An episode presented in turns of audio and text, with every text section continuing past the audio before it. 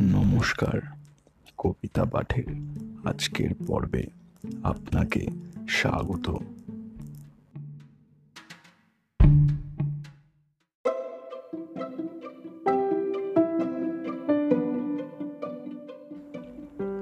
আজকে আমার নিবেদন কবি সুকুমার রায়ের কবিতা, অন্ধ মেয়ে। কবিতা পাঠে আমি সাহেব।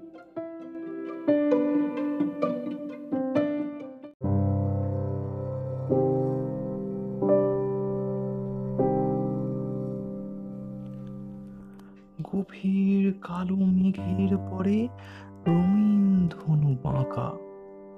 রঙের তুলি পলিয়ে মেঘে খিলান যেন আঁকা।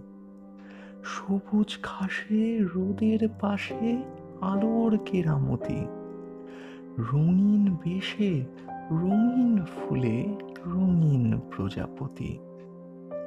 অন্ধ মেয়ে দেখছে না তা নাই বা যদি দেখে, শীতল মিঠা বাদল হাওয়া যায় যে তারে ডেকে। শুনছে সে যে পাখির ডাকে হরস কুলাকুলি। মিষ্টি ঘাসের গন্ধে তারও প্রাণ গিয়েছে ভুলি। দুঃখ সুখের ছন্দে ভরা জগৎ তারও আছে। তারও আধার জগৎখানি মধুর তারি কাছে।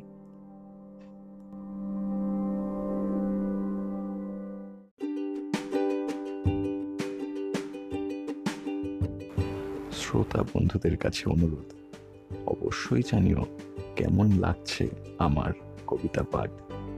আর শেয়ার করতে কিন্তু ভুলো না, তোমার শেয়ার আমায় পৌঁছে দিতে পারে।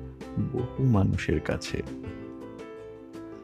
এছাড়াও আমার আপকামিং এপিসোডসের আপডেটস পেতে সাবস্ক্রাইব করো আমার চ্যানেল ধন্যবাদ।